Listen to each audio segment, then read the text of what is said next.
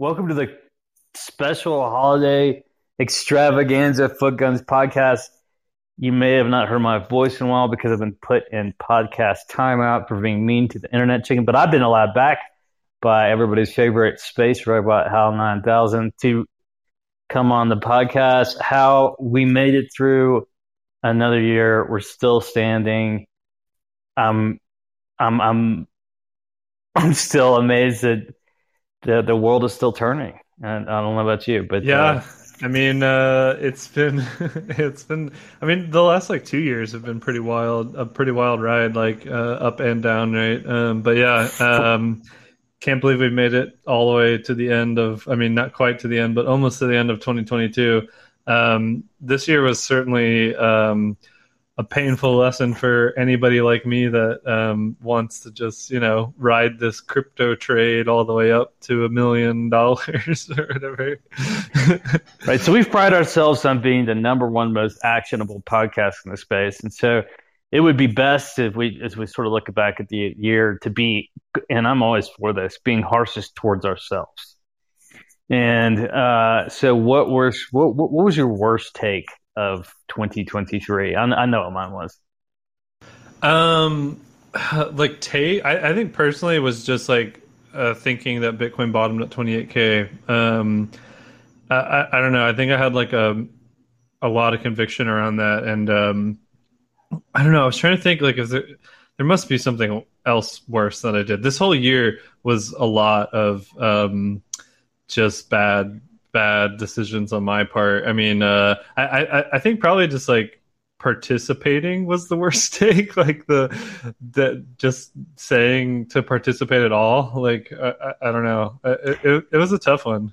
So if I can, this is a trading show. If I can take the other side of that trade, I would argue that I do not believe. Uh, first of all, first of all, I think that 28k support level um, based on years and years of technical analysis, was had a lot of support for it. I don't think that was a bad take whatsoever. I think if you were this, this is one of those years where if you are simply a market participant, you're going to get you know thrown around. And I mean, it was one of the best years to be an oil trader. It was one of the worst years to be an oil trader. I don't think my blood pressure's ever gone up this high, but there were a lot of just so much. I mean, there were to give you an idea on the TradFi side, uh, the S and P has had one percent uh, moves to the downside sixty times, four times in its history, and one of them was this year. So it has been a challenging environment for every asset class. I, I think, uh, with the exception of if you're just plain stupid. Like, in other words, a lot of these VC funds are now going to have to eat their investment in, F- in FTX. Um, and it, a lot of the sort of excess in the growth slash tech sectors coming down. I mean, Tesla is, Elon Musk has vaporized 10 times the amount of billions that uh, Bernie Madoff. Uh, that I'm not suggesting, you know, that uh, Tesla's criminal or anything, but um, I think my worst take uh, this year wasn't a take, but it was a lack of inact, lack of inaction, which was correctly called the year low for um, the on a private podcast for, for the S and P 30, 3650. and then it happened. That's my year low. It happened the next week, and uh, I did not get long for that super duper June bounce, and I just I just sat there watching it going up and up and up still hit 4,300 and I didn't do anything about it. So I guess that's a, less a crime against uh, the podcast listeners as it is to myself. But um, definitely, this was, uh, you know, there's there's things that are foreseeable, there's things that are not, and if you've had a particularly if you've had a tough year, just understand this has been the craziest year I've ever seen in terms of the number of cross currents coming together. I mean, you've got inflation and yet weak earnings and all this other kind of stuff. So if you've had a, a less than stellar year, don't beat yourself up too much about it. Um, and so, so to the good stuff. What about your best uh, take of 2022?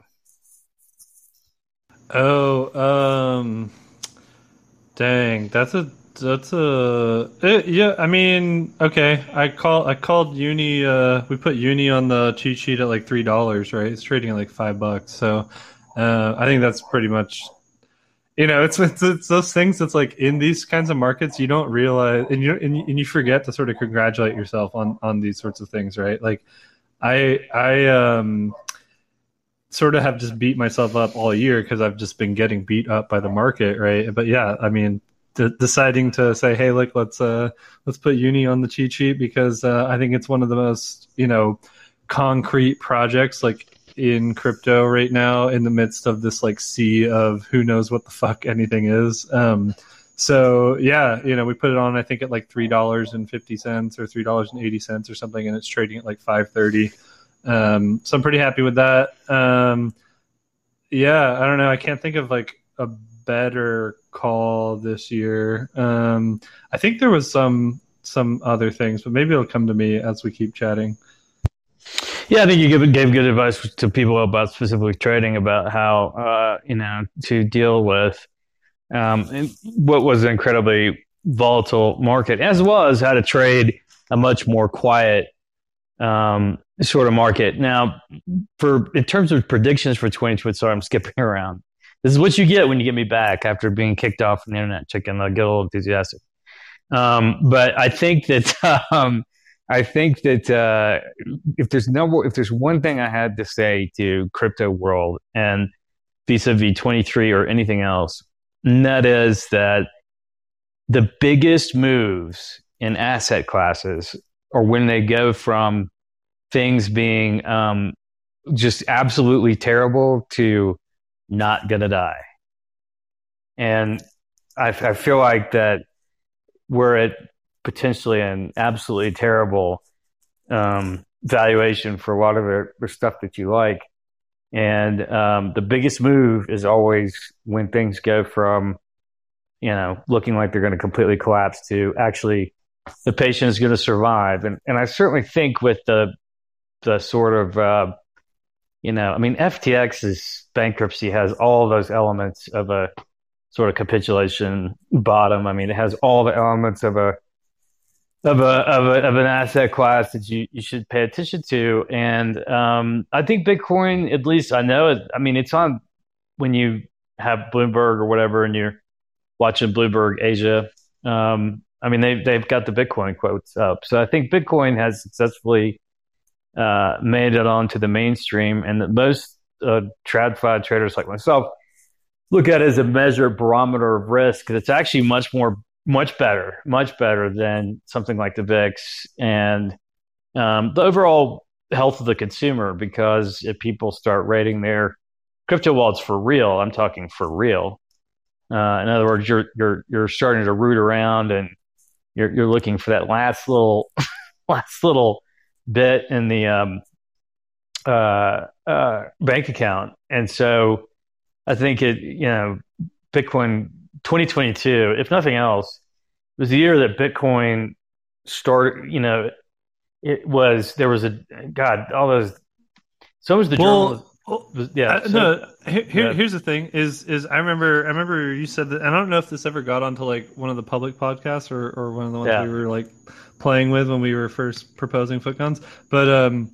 Yeah, you had said like, you know, I don't think crypto's like big enough or, or or intertwined enough into like the you know finance system to like really matter in the sense that like you know if if the price of bitcoin goes down like who who cares right? Like i i feel like ftx was like the first touching of that like hey look like you know enough people got involved into this crypto scene that now you know now they might have to go sell some stocks to make up for these losses that they had in the in the FTX scandal. I don't know what what are, what are your thoughts around that? Like, do you think crypto has finally gotten big? And and you said you just said like you know use it as a barometer of risk. Like, is it finally big enough now that it's like an actual part of like the finance system? Like we yes, stop talking yes. about like yeah, absolutely, and, and, yeah. absolutely. And I think I think if you're sitting, think if you're staring and you're sitting at some losses this year you know, if you're a crypto enthusiast, you have to be extremely excited about the fact that 2022 was the absolute year that your preferred asset class became TradFi. I mean, I'm sorry, it's over. Like if Bloomberg is giving you quotes, like it gives you the Australian dollar quotes, and then it gives you the, uh, you know, oil quotes, and then it gives you Ethereum and Bitcoin and all that kind of stuff. So if your goal was to advance the cause of crypto and DeFi, then you've done it. You've congratulations. You've landed um, on the part where it matters, which is on, the, on which is on our screens. The people who who who control the largest sums of money now see the price of Bitcoin every single day, and I don't think that will stop uh, for the foreseeable future. So, 2022 was the year that Bitcoin made it. Unfortunately, the price action did not accompany that sort of cementing in the the risk asset space. Um, I think there was a lot of "I told you so," but I I, I really push back on anyone. I I we were in the summer of not just last summer, but the summer of 2021. We were talking about uh, we were talking about you know I thought I wanted to be able to short VC. I kept talking about that on private podcasts. I was like, these people are are not even um, uh, seemingly caring about the checks that they write. I mean, the fact that FTX was there was no way for you to know. My point is, there was no way for anyone to know that FTX was like this because when's the last time you saw big, high powered VC funds back uh, somebody who's running QuickBooks? I mean, were they even paying for it, or was it like the free QuickBooks that like you know tanning salons run or whatever? So, right, right. I mean, it, those are basic questions. I mean, whenever we looked at the deal, I, you know, was it a multi-strat? We looked at private equity deals, did a lot of them, and the first thing we would ask is, "What's your accounting system?" And let's see the numbers. Uh, it's not the last question you ask; it's the first. And so, I think, I think, you know, for for the average participant, um, and people all want to call that they it was a fraud or whatever. I mean, all all Elon Musk said, for example, was that he didn't think Sam Bankman-Fried was worth X liquid. I mean, he didn't say the guy was a fraud. He just didn't think he was liquid, like most people who own still private uh, venture capital backed companies are. They're not that liquid. So there, there was sort of an attempt of a few people to be like, "Yeah, I saw this coming. I knew this guy was a fraud." You know, he was a very well spoken guy um, who you know, didn't give off any of. I'm I'm a pretty I'm pretty good at spotting. I mean, I'm not good at spotting, so not necessarily going to claim some sixth sense when it comes to financial frauds, but um, I have been short Tesla since you know two hundred and eighty dollars a share. So um, I I can spot. I feel like when when like executives and management are under stress. I do think probably the biggest what the fuck moment I had over FTX. This may just show you how disconnected I am or whatever. But turns out there's a show called Shark Tank that doesn't include sharks, by the way. I didn't know. Oh yeah, yeah, yeah. Did yeah. you know this? There's a show I, called Shark Tank. Well, I yeah, I know where you're going. I'll let you. Yeah, give give all the background on this. So yeah, so yeah, anyone that doesn't know can. It turns out a show called like, like I was a big fan. Of, I watched Shark Week on Discovery. Everybody loves sharks. They're like the you know they're the ones. I just you, went I just went uh, scuba diving and was yeah like face to face with a bunch of sharks. They're they're beautiful and yeah, I love them. Yeah, everybody roots for them and they want to be like the guys into sharks until they get eaten by a great white. But I'll tell you the the the the biggest disappointment was learning that Shark Tank is not a show about sharks. Instead, it's about it's four or five I don't know extremely stale, not very real VC fund investors. And one of these sort of fake investors is um, uh, goes by the title of Mr. Wonderful, which uh, I, I don't even I don't even know you could do that. I mean, does somebody give you that name, or do you claim that name for yourself, Mr. Wonderful? Yeah, you. That's that's a very um, a TV personality versus uh, investor. well, it sounds like a professional wrestler, right? I mean, I, I would absolutely think Mr. Wonderful is the name of a professional wrestler. So it turns out the biggest, the biggest, the biggest thing was. It turns out the show called called Shark Tank that does not involve sharks. There's a guy named Mr. Wonderful who pretends to invest in companies on it. And no, he was not taken for a ride. He was paid one five, $15 million to promote not just FTX, but Mr. Sam Bankman Fried. And I, that is, I don't even know what to, he, first of all, that guy absolutely has to give the money back. Anytime you have a situation where money you received for compensation was stolen, you 100% have to give it back. It's not like a, you know, sorry. Um, so Okay, Uh, so wait, I want to I want to go down this rabbit hole, and then and we'll come back to this. But um, okay, so get, taking the you have to give the money back, right? So if it if it comes out and like can be provable or whatever on chain that there were some market makers that purposefully and knowingly depegged Luna. I'm sorry, not Luna. Um, uh, UST, right? Using using Luna, like the mechanism around Terra Luna, and that Sam Bankman-Fried and Alameda Research were highly involved in this in that entire thing or whatever. Do they then go to all those market makers that knowingly That's a that great trade. question. And take the money back? Yeah, That's a great question. And one of the problems is that, and, you know, this is one of these weird times where people have been like, "Don't regulate my Bitcoin." Wait, regulate my Bitcoin. Is that we don't know? You know, market makers have to register with the SEC, and they're the only people who are allowed to manipulate prices of stock in order to provide liquidity. And so you can go track them down. I said this before. And when people talk about government overreach, the SEC doesn't really overreach. It's just a, basically a DMV so that we know where to go find people when they do bad things, really. And um, so in this case, we don't even know some of the actors probably in the market, the whole market making scene, particularly in the perps. And there were sort of looking back. I mean, I, I went through a, a, a, about two hours where I just read back into Bankman Fried's timeline and Twitter, and he doesn't really fully seem to understand some of the products he's talking about. Like, like he doesn't seem to fully understand futures. Uh, he doesn't seem, to fully understand some of even the legislation that they seem to have tried to uh, push through Congress. And to anyone who's claiming that somehow his donations to either party, and it's pretty split, but anyone who's claiming that that that leads to him getting treated lightly, this guy is being this guy is being criminally indicted by three separate federal agencies, none of whom none of whom indict you unless they're going to put you away for a very, very, very long time. My guess is his sentence is concurrent and that he gets the sentence to well over 44 years in prison and that he does probably 12.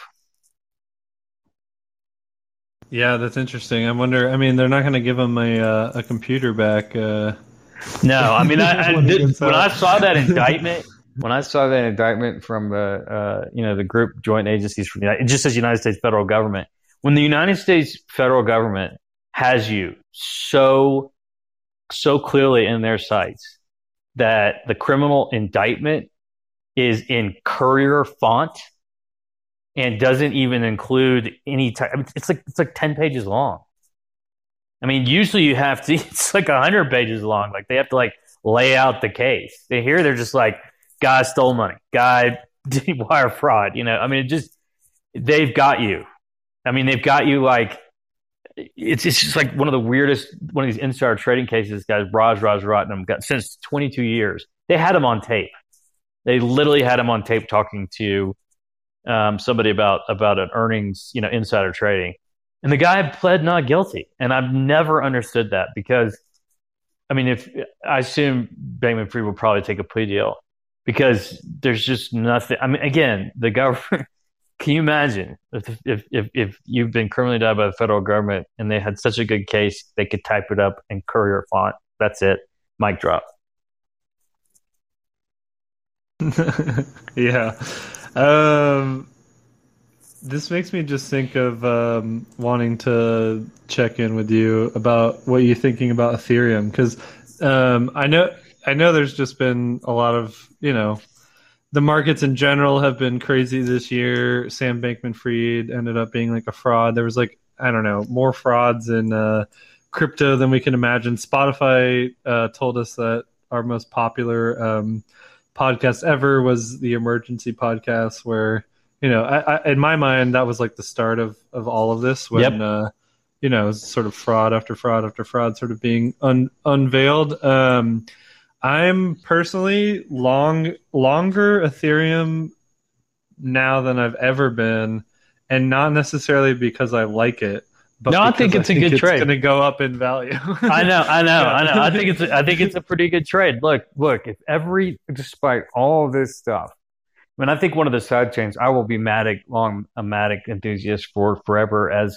some of the other things I'm a, that I, I'm a, you know, that's that's a you know okay let's plug it for just a second look we're not desperate. We just want to grow this brand and um, uh, you know uh, spotify gave us some information like uh, uh, a bunch of people are really dedicated to this podcast and to uh, you know our newsletter that's a separate thing but um, you know come and support us. Like it's the end of the year no one's feeling well. Um, if you've been listening to this all year and you want to like you know get into our private chats and, and that sort of thing like sign up for the paid you know we'll say it and then that's it. And and we'll say to sign up for the paid less if you uh, sign up for the paid um, yeah anyways just we have to actually plug it We we we, never we do. We we yeah. we're we're the world's wor- worst uh, self promoters, uh, probably in the history of advertising or anything else. Smash the subscribe button like the other people in the podcast. yeah well. yeah so anyways right smash the subscribe button and you don't have to hear us say that like very often like we currently do um, anyways i i just ruined um, that segment by talking about signing up so yeah sign up and we don't have to ruin segments anymore no, but I, I think I think if we look towards towards 2023, a couple things come to mind, which is, you know, we had a constant debate in the private podcast all year long about whether crypto was acting upon equity markets or equity markets were acting upon crypto, and um, I I I think the answer is uh, that they are both intertwined. It's rare that you see sort of the Nasdaq to into the woodshed, and you see Ethereum don't. Although that's been Ethereum's been holding up a lot better uh, than the Nasdaq the last few days. But um, no, I think I think that that if you, I don't know what you could possibly add to to crypto, not necessarily the markets, but I'm not sure what worse news you could possibly add than um, you know the world's smartest people got together and gave a guy a bunch of money, supposedly smartest, uh, gave a guy a bunch of money, and um, for Ethereum to still be trading above a thousand, I mean, don't I wouldn't even split hairs with it. And this trade may take take a while to pay off. So I've been consistently an Ethereum bear on this podcast. I mean, I'm the Ethereum bear, uh, and I was I would I would I would get along here. And I just think you have to have a little bit of a, you know, we're trade we're trading thing, and you got to have a, a little bit of patience and being willing to leg into it, sort of here. And like Amazon hit a 52 week low yesterday, and if you're saving up for a retirement thing, it makes sense to leg into a position when it hits a 52 week low. Now, there's some things about the chart that make it even maybe maybe not a good idea, but but the the Actually, um, I, I and and you know to uh, entice you to come on a private podcast soon with me and our viewers to sign up. Um, I actually came up with something today um, that ties Amazon and Ethereum together, and maybe not in like uh, in a first order, second order, but like yeah, I think there's a little bit of a something going on that I I want to talk to you about on a private podcast about why I think. Uh, there is a correlation between Amazon and Ethereum, and it, it maybe is is is past just traders trading. but yeah, Yeah. yeah, I'll I'll just tease that a bit. I, I literally came up with this uh, thesis like two hours ago. Yeah, interesting. I think that's very, I look forward to sort of hearing about it. I think best call of 2020 2022. Um, we talked about good call or good calls or whatever. One of the things is I've been extremely negative about Brian Armstrong and the whole Coinbase family. And when that market cap dropped down below the value of Dogecoin, I think I looked pretty justified in retrospect. I mean, there were some people like, why do you hate this, you know, Coinbase guy so much? And I was just like, because it was a direct IPO listing done in bad faith by a bunch of venture capital people who just dumped it on the public market for dead. I mean, they didn't even have a lockup period. I mean, they just said, here, have this. And, um, and whoever's the CEO coming out of that or whoever's the driving force behind that is not on your side. I mean, I don't know what these people need to do more to demonstrate. I mean, everybody keeps talking about, uh, you know, the government, the government, the government, the government. The people who are not on your side are venture capitalists. And I, I think you only need to look at Coinbase as well as some of the coins that were sort of hyped by the pro, you know, tokens that were hyped by VC to, to, to understand that these people really don't care about you. They really don't. They are, they are a level, and it obviously doesn't apply to every venture capitalist, but they are mostly people who could care less about your financial well-being. Yeah, I um so again, this is kind of why I'm so bullish on uni is that um yeah, uni's got that that that I, huge. I was yeah. I was I was stunned when you showed me the uni fan base. I mean, there's a uni club at Harvard Law School. I mean, it's it's got a following. Uh, that yeah, I think they're going to be the ones that are going to. I think they're going to ones that are going to take Coinbase down. I think they're going to. That's my like public podcast uh, call end of 2022. We'll see if I'm wrong, but I mean, it could take five years. But um, I just think they're gonna do. They're gonna they're gonna try and be the Coinbase of DeFi. Like, and they're gonna they're gonna. I don't know. Maybe they end up being shitty bad actors, but um, I'd take them over Coinbase any day. Yeah, I don't. I don't. The, look, there's.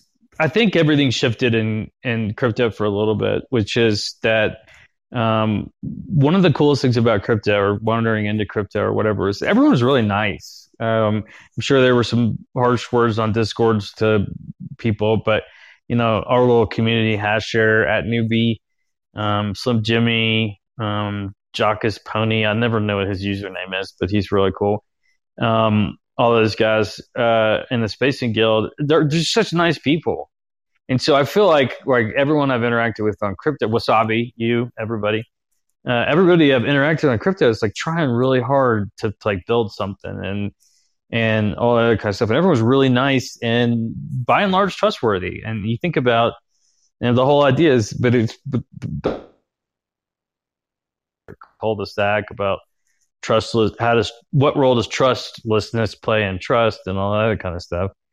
But I think at least for the next the next twelve months that um, that you are guilty until proven innocent if you are a, a big personality in the crypto uh, space. Oh yeah, that, yeah, yeah. wait, wait. No, this is really relevant. We have to go. Okay, so um, you know, end of the year.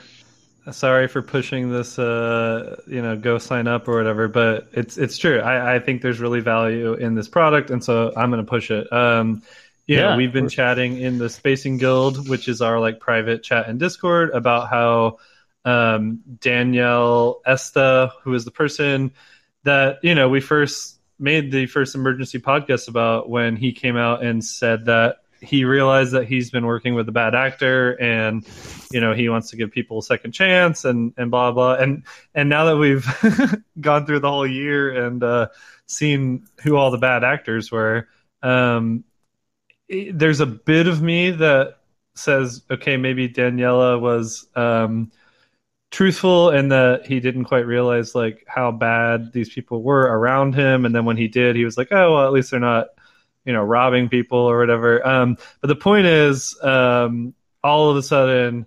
Out of nowhere, um, in the last week or so, uh, Fantom and these tokens, which is associated with, with another uh, dead hero in crypto, uh, Andre Cronje uh, and Danny, who who both got connected together just before like everything really exploded. Um, uh, Ice, for instance, is uh, a token that I had recommended is up 100% in the last 24 hours with some tweets from like Danny being like, "Hey, I'm back and I'm gonna just build product product and like I don't care what people think."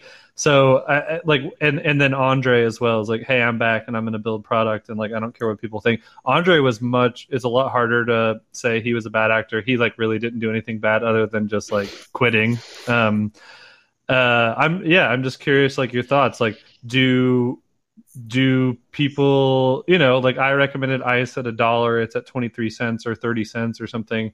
Um, I'm skeptical of the project still because of everything that's happened and all the bad actors and stuff like can you trust something like that? Or do you just completely say you know what guys like we need to just ignore these product you know projects because these people probably still are bad actors. Like i, yeah, I don't know. What are your thoughts? I'll, I'll go one step further than that and i will say get out a piece of paper and write down the number of ceos of publicly held companies and you're going to name of course Elon Musk, maybe Warren Buffett, um, I guess Jeff Bezos stepped down. I don't even know who's running Amazon. Um, and you're going to get to maybe like five to 10 names or something like that. Now, take out a separate column, write down the number of crypto personalities that you know of who are leading things. And um, if it's a good company, you, you don't know, you actually don't know who the CEO is. And I think that's been true also sort of with DeFi, although I've been a little bit disappointed by the inability to bring sort of Sushi Swap back because I think of that great community. But um, I would even go so far as to say that if anything you're investing in, I mean, you've now been burned by, you know, an Elon Musk. You've been burned. I mean, the Tesla. You've been burned by uh, F. Sam Bankman-Fried. You've been burned by Danny, knowingly or not, or whatever. And maybe Andre is fine and all that other kind of stuff. But kind of like maybe that's one of the new due diligence tests on potential crypto investment. I don't know, trades are a different story, but in terms of, you know, growing your bag or whatever the term is, um, I think that uh, that should be probably the first test. Does this depend on a person? Because then you don't even have to go down the sort of fraud analysis route. You just have to know that it's a key man problem right? If this is the one person who could make this project fly, they can get run over by a bus.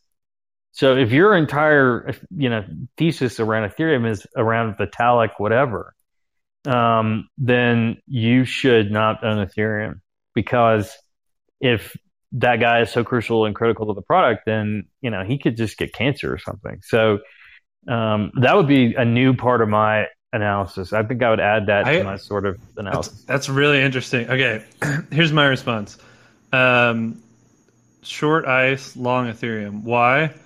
I would love to see Vitalik stop being in charge of Ethereum. right. I, I I would that would be the moment where I would just be like But he's not like oh everywhere. He's not everywhere. He's not like Brian Armstrong. He's not everywhere, but I he's think not tweeting at the like, SEC. Yeah, yeah, but but like everyone's in love with him in the same way that they're in love. Like that's the thing, right? Like you know, don't don't date it, don't hate it, trade it, right? Like so if if you notice that everyone's in love with the trade, maybe that's not a trade you want to be in, right? Because um, you got like some irrational people that are just buying things because they don't understand what they're buying. They just like want to just keep listening to this person that's in charge. Um, so yeah, I don't know. I just feel like with Ethereum, if Vitalik were to step off the scene, I would love to see where Ethereum goes at that point, right? Like I feel like that could be like Ethereum's moment where it, it really like takes off and like unleashes. That would be um, the, and if the, it, with the reaction to the initial reaction. The initial reaction might be yeah. Oh, the the initial reaction is it goes down, right? So yeah, so buy the yeah. dip there, right? With, yeah, with, the, uh, yeah, yeah, no, that's a, hey, look, that's a great thought. These trades, uh, by the yes, buy the hack. I mean, you you're the one who pioneered buy the hack. I've never heard that before. Um, but but yeah, exactly. And and so the initial reaction will be, oh God, this is another Sam Bankman-Fried situation. I guarantee it. Ethereum will go down twenty percent or something like that.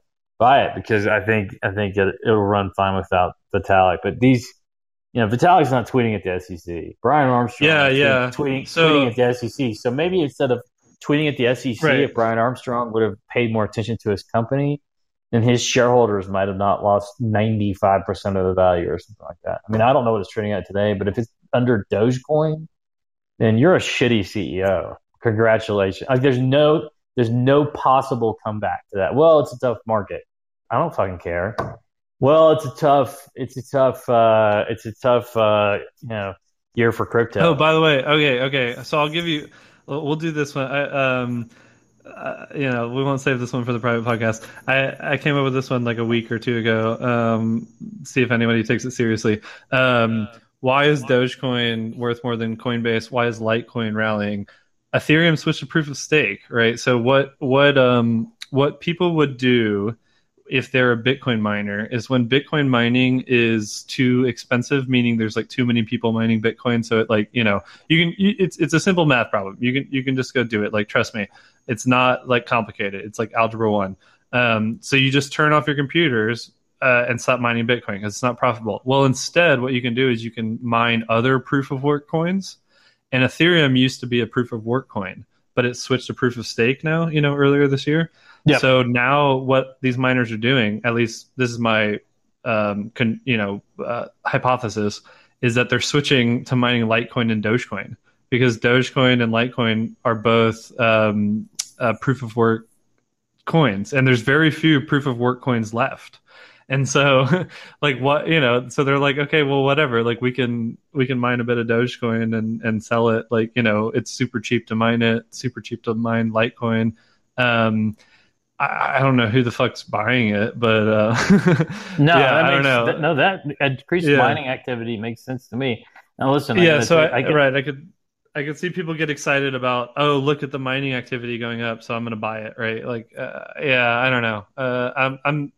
I'm. I'm. Uh, let me just finish, and then you can say. But like, Yeah, sure. I don't. I don't think it's necessarily um, something that I'm excited about, and I'm like running out and like buying on my own. But like, I am definitely using Dogecoin as a uh, as that like canary trade of of I bought a little bit of it and I'm I'm feeling the pain of it and I'm waiting to see hey is this thing going to turn around and if it starts turning around in my mind that means that like people have got gotten a bit excited about crypto again um, because it's you know it's like why would you buy it so if anyone's buying it then that must mean that there's money like coming into the whole space that, that's sort of my my thesis around that No, it's a it's a good one, and like we said, it's it's crypto um, is likely to stay somewhat inflated because the money goes into the system, but very rarely comes out. And and and I was an early advocate of FTX's approach because I thought it meant inter- interoperability.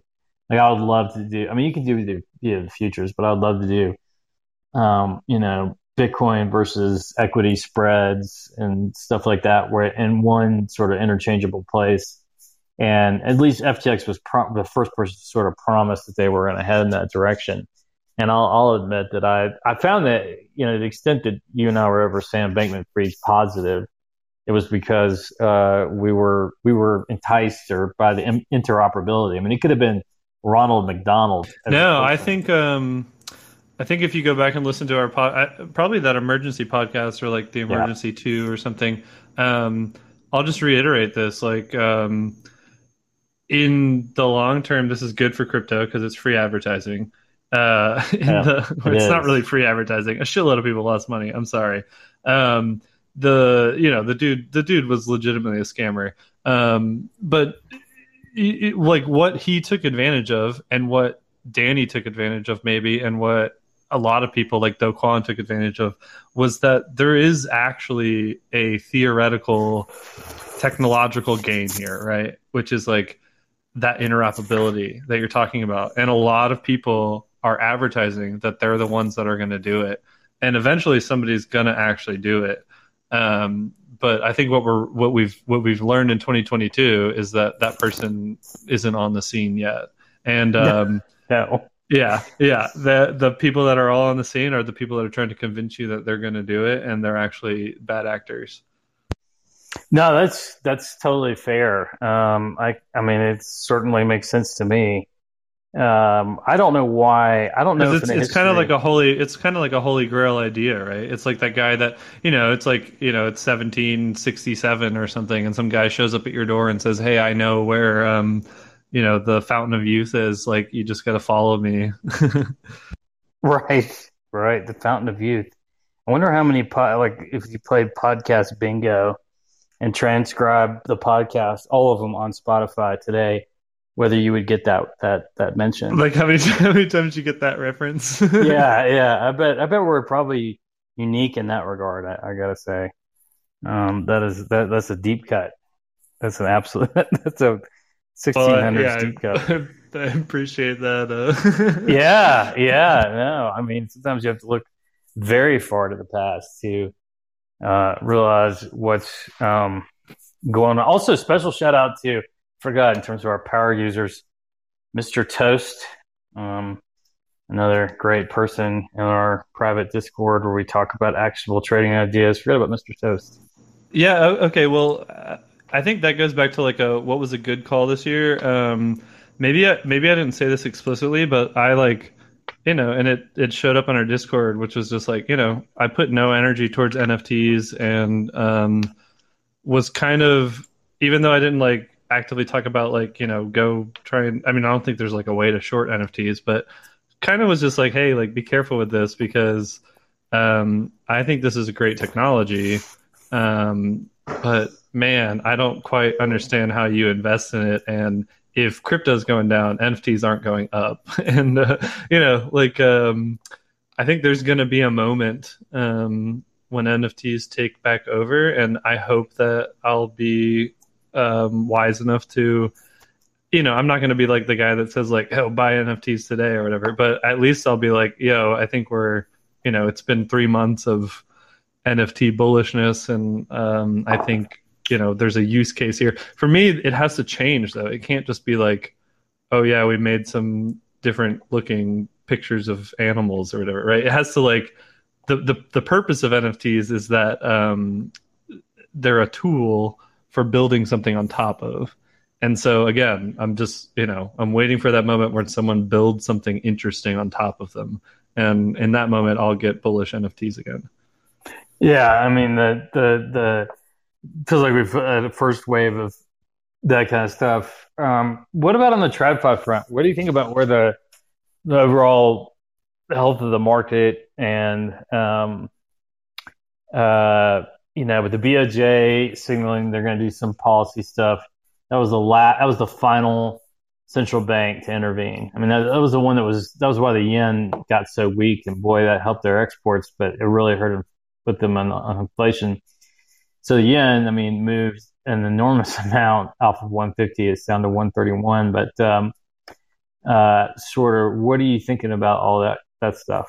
So this is kind of a one of those. I don't know. I think I, like this. These thoughts cross my mind all the time, which is like, you know, you see a lot of people on Twitter or I don't know, even even on things that I pay money for, like um, that just you know they'll come and they'll say something and they're basically just like, yeah, I think it's going to go up and or I think it's going to go down, right? like so, right. I don't know. I was I was sort of just like ask myself like, am I am I saying like I think it's going to go up or I think it's going to go down? But I've just been thinking about this a lot. Like you know, if you look back at what are what are our examples, right? We have very few examples of like well recorded history.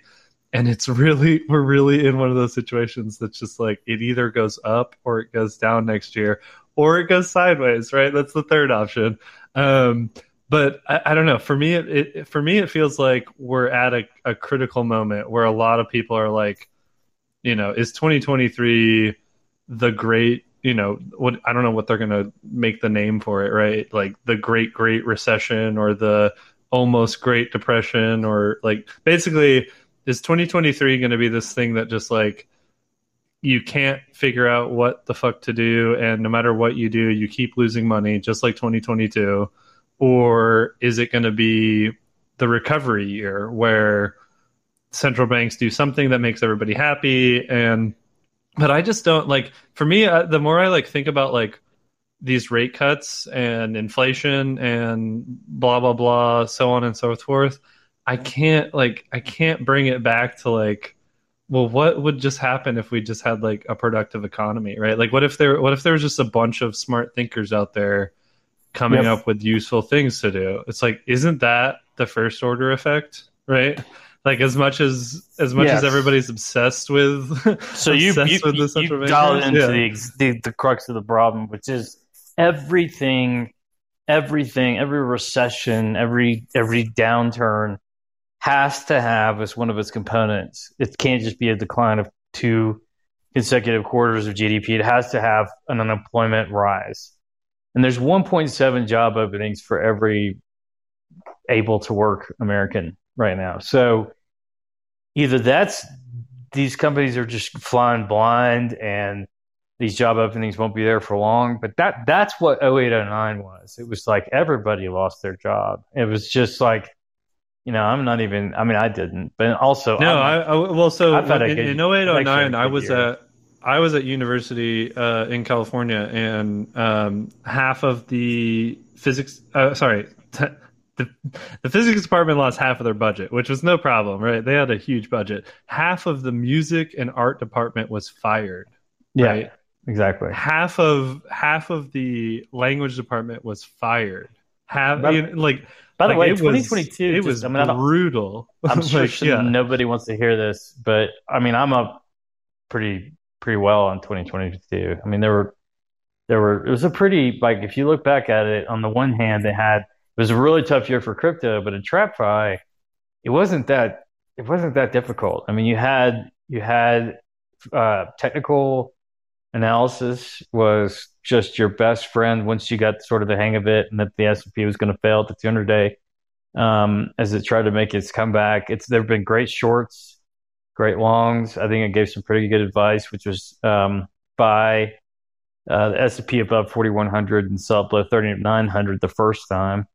That worked out well, um, and so it was a good year to be long oil than short oil, and it wasn't. It was all particular. It was all pretty obvious. Yeah, I mean, yeah, yeah. Well, see, that's where that's where I think technical analysis, like a lot of people, um, you know, shy away from it and like think it's just like you know some sort of like voodoo or whatever. Yeah. Um, but you know, if it if the market keeps giving you money, like you know, if there's if there's large players in the market that just keep shorting the 200 day and buying the bottom of this like descending, you know, wedge or whatever, and they keep making money then none of them care about the state of the economy no, or what the no Fed's that's a doing. great that, that is a Right, yeah. fantastic point which is the stock market and financial assets are not the economy and and as a global macro guy um, i mean i can you can make bets that are a little bit more explicit like the price of oil is typically a good indicator um, i mean we went all the way down to 70 uh, because people were really concerned about growth. It's also seasonality with the oil. This happened exactly last year. I mean, oil's gasoline is trading at the TTP, so to the penny price that it was trading at this time last year. And and that would to me, there's a reflationary inflation, while it may have peaked uh, in the form of commodity and a weaker dollar, and is that and the dollar had to weaken. I mean, we were getting to the point where um, you know these emerging market uh, uh, these emerging market um, countries that have their dollar denominated sovereign debt and everything, and the dollar just became way too strong. That in turn led to the biggest systemic risk of 2023, which is the bank of this weird little body called the Bank of International Settlements. Um, keeps track of just kind of strange market plumbing and that's another key thing that you need to have a really just an ass whipping in uh, equities is you need some of the plumbing to get bad. I mean, not just declining earnings. I mean, you need like, you know, debt obligations, people to default on debt. Perfect example is a company, a firm, which I said at 20, I think it's going to zero. It's trading around nine. You can still short it probably. The interest rate's high. Uh, but they're unable to syndicate their loans. They're little buy now, pay later loans. No, there's no buyer for their loans right now. So anyway, the Bank of International Settlements has identified that there are 80 trillion. That's correct, 80 trillion dollars worth of FX swaps that are off balance sheet that are floating around right now. And here's the kicker: when you do swaps, these particular type of swaps, you have to when when they when when it comes the bill comes due so to speak you have to do full notional value. So in something like a futures contract or an option contract you buy an option contract call or put on something and it may expire worthless but the most you can lose is whatever you put up unless you're writing calls or writing puts right? Here if you if these things these swaps get reswapped and i'm not a swap expert um, somebody's got to come up with, in theory, eighty trillion dollars worth of FX uh, pay, pay, payments, and and that is triple the amount of these FX swaps that have ever existed, and it's grown by triples sort of over the last three years. And none of it's on anybody's balance sheet. It's all off balance sheet. So it's hidden. It's just the world's biggest trade ever put on is in these FX swaps, and they don't appear anywhere. Yeah, that's pretty. How about, that's that? pretty. Yeah, that's that's a pretty opaque market. Yes, and and, it, and it, you know, you think about. I, I, believe that the total, the thing that brought uh, things down at 0809 was about eight trillion dollars of notional value, um, which was credit default swaps were were written against. So we're looking at potentially ten times that amount, and you have to come up with again the notional value. It's not a derivative. So um, if the, all of that came apart very, very quickly, like something like the yen, which is then again cross. I mean, when you have an FX portfolio, you you're like, you know, you're long the yen versus the the dollar, but you're also short the Australian dollar versus the pound or whatever. And so your big your FX bucket gets put into one big sort of soup. And these these these off again they're off balance sheet, eighty trillion dollars worth of worth of shadow obligations. I mean, I, I I don't I've never I can't imagine that ends well. I just can't. I I I don't think it's something you can actively plan for. But that is the greatest well, risk the financial system. It's really like how do you unwind it? I mean, that's the the thing that I, yeah, I think maybe that's what we've learned over the last year. Like, like how do you unwind these massive trades that get and and you know like everybody um everybody thinks that they're the lone actor. I mean, I, have um I, I would say I very much have gotten some scars this year and and and grown. Um, you know, I, I I think a lot more about not just what I like. You know, if I go buy some token, right, some crypto token, well, don't just think about like, oh, I'm buying this token. Go and look at like whatever, but what's everybody else buying, right? And if everybody else is buying, I mean, the best the best call I've ever had that I didn't listen to myself and it was and I called you. Remember, I went I went to um it, I went to Fire Festival. I flew to um Exuma, Greater Exuma, which is where the Fire Festival was supposed to happen. For for no one that uh anyone that's listening that's made it to 51 minutes that doesn't know what the Fire Festival is, go watch it on Netflix. I don't know how you haven't heard about it, but it's this like failed festival in the middle of nowhere in the Bahamas. I flew there and I had a shitload of money and as I landed, I lost like 25% I think of like everything I owned. And I lost like I had there was like no internet and I called you and I was just like, dude, I like what the fuck do I do right now? And like I think we stayed up till like five in the morning, just like, you know, talking about risk management and trading and and and that sort of thing. And like the whole time I just like was in and out of Wi-Fi. So like I just like couldn't actually manage my trades, right? Like I was just yeah. like, this, like, like yeah, talking about risk management. Never fly somewhere where you like can't manage your trades. Um, On the other yeah. hand, I've I've had that I've had that work for my benefit. I have. I got to be honest. Yeah, yeah, right, right. Where you can't touch it, and then all of a sudden, yeah, all of a sudden you're making a bunch of money. yeah, well, it keeps you in the trade. If you're more right than you think you are, that keeps you in the trade. Yeah, yeah, no, but I mean, okay, so here was the th- here was the big thing that happened that that that was the the moment that we should have just said, okay, look, let's just you know sort of get out, not like get out of crypto, but let's be light, right? Let's be crypto light. Um, Pirate Coin, Pirate Coin was the number one trade of crypto, and I like I searched through it. I was trying to figure out like what the hell this thing was, and it was just going up and up and up. And I was posting in like discords and like making fun of it, and like it's like yeah, like when you see something like pirate coin that has no like reasonable doubt trading for like 10 or 15 days in a row as the number one cryptocurrency and you like can't find any reason for like why it exists and like what it is about. Like that is the moment where you say you know what? Like this is a this is an overblown market. And uh yeah you know and hey bitcoin made a made a new all-time high after that right? So um the timing was wrong but the uh the signal is there right yeah i think there's so much conventional wisdom right now that the first half of 2023 is going to be bad that this is the first year the first year that you know, analysts surveyed are predicting sort of a down year or flat year. 4,000 is the average call for the S&P, which is the first time in history that people have not um, projected uh, something higher. And um, so the conventional wisdom, Deutsche Bank. Yeah, the conventional wisdom is is to be short in the first quarter and then have a rally take place in the second half of the year. Well, I mean, if you if you think that's true, let me tell you what you do. If you really think that's true, you talk yourself into that that investment thesis. Then you don't wait till second half.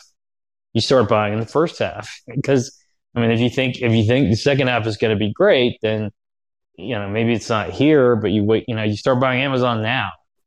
You know, you don't wait until until things get absolutely, you know, it's just there's a lot of corollaries between if you look at inflation, inflation used to get measured a different way. And if you look at inflation and you look at the way it was measured in the 80s and you look at the way it's measured now, in 1982, we've had virtually the same amount of inflation. Now, the old way said 17%, and there have been some creative arguments about how um, inflation is really 17% now, or was this year. I mean, Pepsi raised their prices 17% and, and grew their earnings. So you can say, well, it's at least among Pepsi enthusiasts, of which I know no, no one, um, that uh, uh, they're willing to pay 17% more for um, that sweet, sweet uh, trip to diabetes. So, um, uh, anyway, 80, 82 is an interesting case to me because in 82, you had a super, super high inflationary environment, and Paul Volcker dropped, I mean, the Fed chairman dropped, he's the sort of the Fed chairman against all Fed chairmen are judged because he raised interest rates so, so high uh, that, you know, it hurt the, the, the governing party in power. Everybody was pissed. Um, but boy, they got rid of inflation and they got rid of it fast. And so earnings, the, the initial, the initial downdraft in 82, earnings fell a further 20%, but the stock market never made a new low.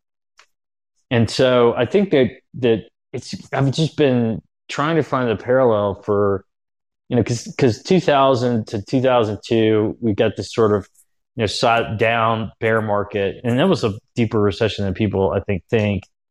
Um, you've got 08, 09 to sort of look at, but none of those included an inflationary component, right? Um, so uh, I don't know. I, I, I think that just just there would be other one other thing you could take away from this. And I think I still this from Dennis Gartman, but you know the market can remain irrational longer than you can remain solvent. And so the the fundamentals may may argue for um, something that the market doesn't give you.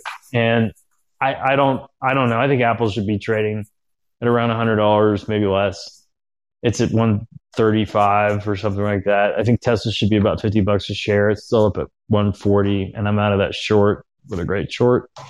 Um, but the, uh, and that's a, one of the few single stocks I've traded in the last half decade. It was just like, this guy's trying to run two companies at one time and he's pissing off half his potential customers. Okay. Uh, well, so, so, um, th- I think that's a great point. One, one of the points that I just want to make is like, uh, okay, so there is, you know, and I think every, any, you know, anyone that's made it to 57 minutes, like we look at technicals, but we also look at fundamentals, right?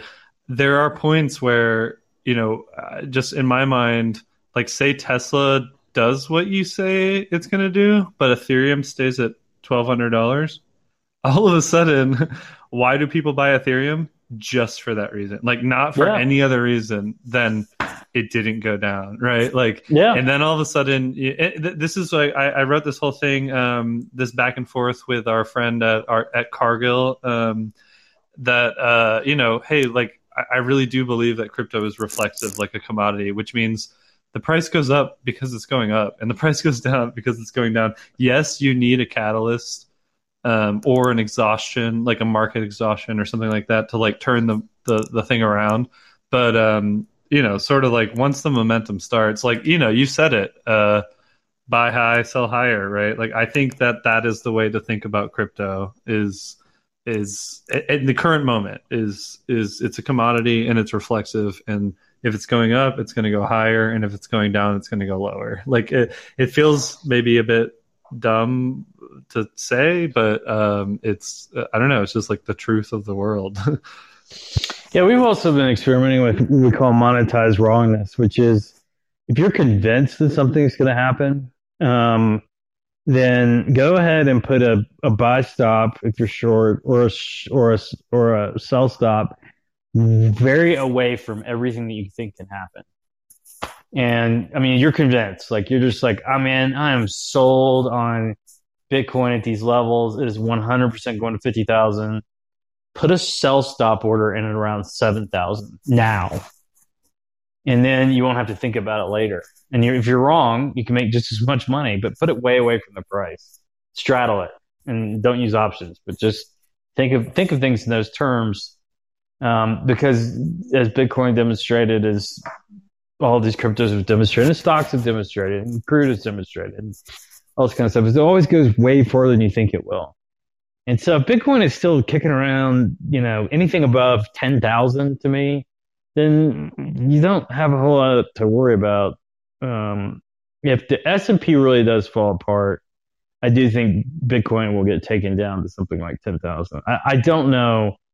I don't know if you could have a relative outperformance of Bitcoin unless um, people are holding and they're just they're just unwilling to sell and they're unwilling to I mean, pretty much people I talk to just randomly on the street or whatever. I've never met somebody who sold crypto ever. I've been, I've only met people, I've only met buyers of crypto. I've never heard anybody say, yeah, no, I just got out of my, I'll just, I'll just like ask an Uber driver. I fly a lot. I'll ask people in airports. And every time I talk to them, they're like, yeah, I'm, i bought some of that way back when. It's gone down by like 90%, but I still have it. And so if, if people are going to hold on to investments that are down 90% and they're not going to fully, you know, they're just basically saying, I'm willing to let this go to zero. How does it ever really get to zero?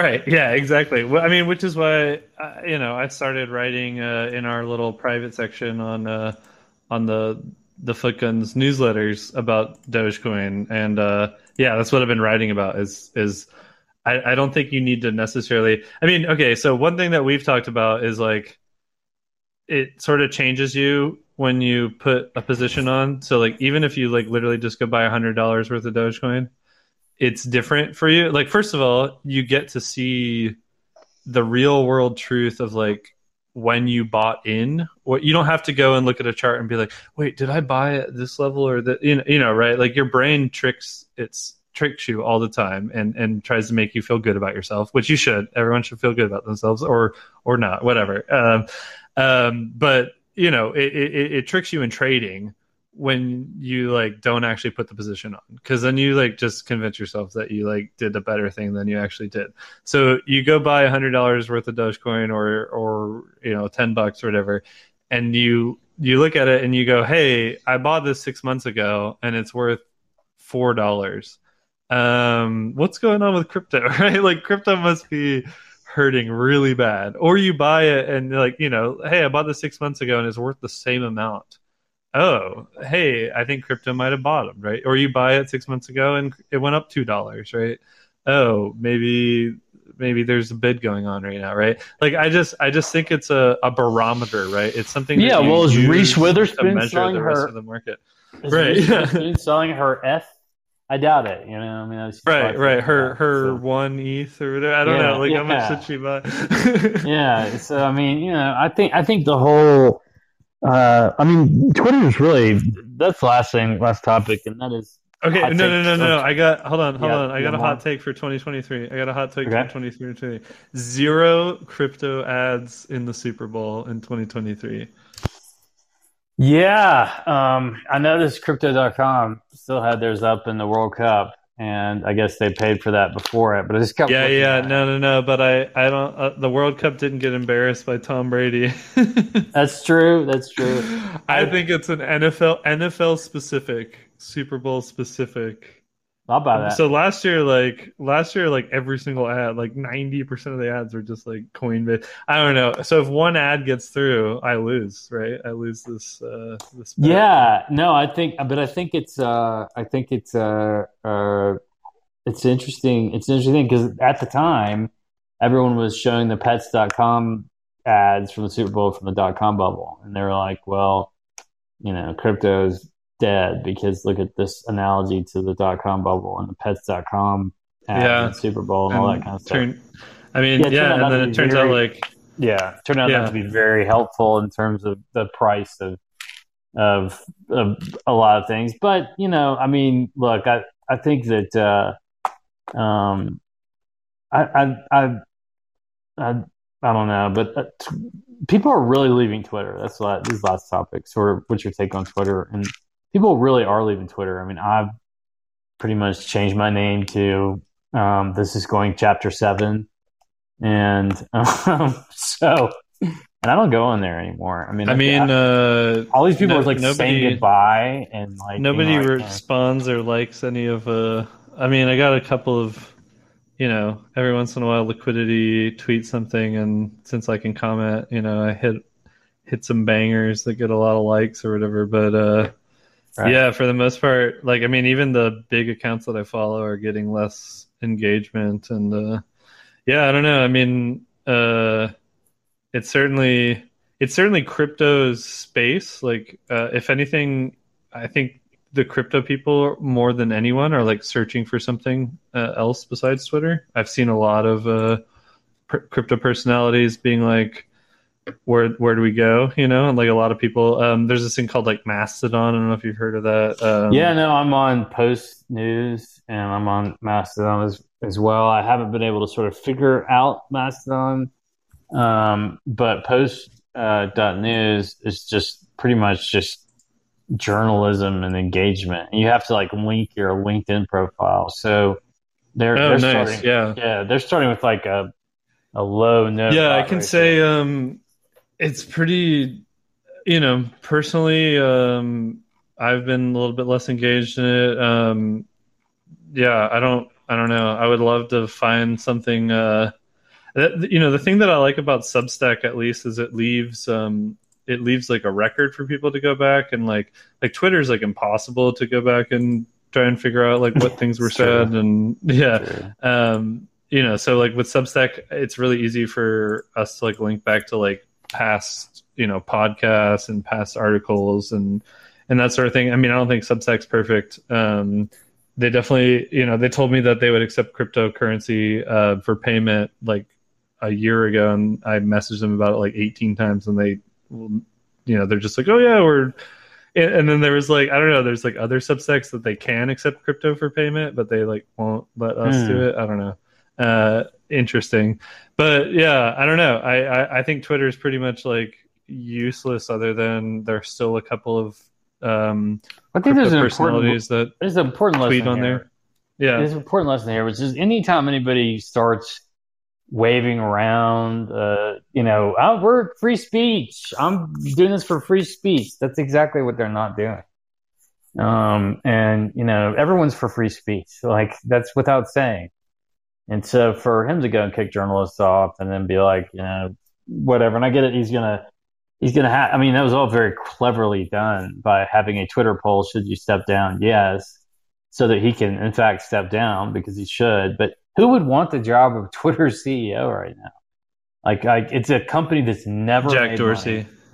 money. Yeah, maybe, maybe, but he's already said no, and I think that. Uh, um, I mean, he only owns. He only owned. Two, what I thought was odd about that is he must have had a bad lawyer because he only owned two percent of Twitter, and I mean, he was one of the co-founders, right? So, um, I. Uh, uh, I mean, you get diluted in various A rounds, B rounds, C rounds for, but that shows you how unprofitable a company is. If the original founders don't own very much of it anymore because they get diluted by subsequent rounds because the thing is not profitable. So if Twitter's never well, well, money- right. I mean, it's the, it's just I, I don't know. I feel like that's kind of like what the 22, 2022 bear. I, I, I don't know. Maybe people look back at this and call it like the crypto bubble, or. But I would just say this is just like the dot com bubble. Like, is it? You know, if the dot com bubble was a bubble, then this is the same thing. It's a bunch of tech companies that were overinflated, overinvested, not making any money um you know so like a lot of people are just like oh yeah this is awesome. Like right? Pets.com like it's gotta it's gotta kill. And like there are many websites right now where you can go do all of the things that pets.com offered. And i'm not quite sure you know what their valuations are but Yeah, what i'm saying is like the, i- the reason the the reason why idea was fine right? Yeah. like the idea was fine. It was the No, yeah, response leverage. of the investors to the idea yeah exactly it was the And it was the finance markets that made the mistake, not pets.com that made the mistake. Yeah, I mean, I think they put debt on top of a company that was not able to repay it, like to the tune of seven times or something like that. So, Pets.com debacle, Webvan, all that kind of stuff. That's that's really they're poster children because of their terrible capital structures. They're not poster children because Pets.com is a bad idea to have uh, online pet food. Right, right, exactly, and and that's what I, I I just think like what's going on now is there's all these great ideas, and everyone just thinks like, oh, well, that must mean money, and then they just like invest in anybody that will tell you. You know, it, it's kind of what happened in crypto, right? Like that's that's the point I tried to make earlier, uh, and then we can we can cut this off. Um, was just yeah, it's like people get what the ideas are and then all of the you know charlatans and scammers and whoever are going to come and they're going to convince you that they're the ones that have solved the problem which is what's so you know why i will just over and over again just say buy bitcoin and forget about all the rest is that we have no idea who satoshi nakamoto is and no one can figure out who the person is. And i don't know it literally unless it's the us government they would have arrested the person by now. And if it is the us government well congratulations on pulling that one off I don't think the U.S. government would arrest the person who founded Bitcoin. I don't think that's true. In fact, you don't think, think, so? No, you know, no, there, I, there's. I mean, there was like an FBI. I mean, a public FBI like search for this person, or at least files that were published. Yeah, I don't. I don't. I don't. I don't think so. I mean, why would you? I mean, it's a. It's a. It's not. It's not harmful to the to the United States government. I mean, it's not like a weapon or something. I mean, it's not a way, you know. I mean, there's a great, as people point. I mean, again, our current SEC chairman uh, taught a class on blockchain. I don't, I just don't think. Okay, sure, fine. Maybe that's a bit extreme. I, I, I at least think that if this person was identifiable and alive, that Bitcoin would not be the number one cryptocurrency. There you go. That's my less extreme. Uh... yeah, yeah, but it's the only one that's that's at least the the the yeah. So that's another bolstering to my argument that if you're investing in a personality in a crypto project, then you probably shouldn't be there. Yeah, well, but I, I again, I just think like, and I'll continue to make this argument until I'm wrong. Um, you know, proven wrong. And and what do we say like in our, our trading rules, which you can you can go and uh, get access to if you subscribe. Uh, is that you know you're you're not proven right until uh, you you make money, right? So um, I, I believe that you know when when people, especially you know like like uh, Martin, the uh, the guy that's been writing the uh, uh, you know from the desk of the trader, when he says like you know uh, equities you know have a return on investment, they you know they have real cash flows and blah blah blah. I, I think like literally why I'm still invested in Bitcoin is unlike every single company, every single um, cryptocurrency, Bitcoin does not have a leader, uh, you know, an identifiable leader. Um, and so therefore it must be a commodity because commodities don't have identifiable leaders, right? Like, there I don't know. Go. Maybe, yeah, yeah. I mean, maybe you could argue oil has some, and, and you know, no. there's, there's large I mean, players, but yeah, there's no, there's, no players. person that just like, the mayor of oil or the president of oil no, or right. whatever, right? Yeah, no, yeah. That's right. That's correct. I agree with that 100%. Well, on that note, thanks for joining us for the Christmas edition of Foot Guns podcast. We'll see you in the new year and we'll do this all over again.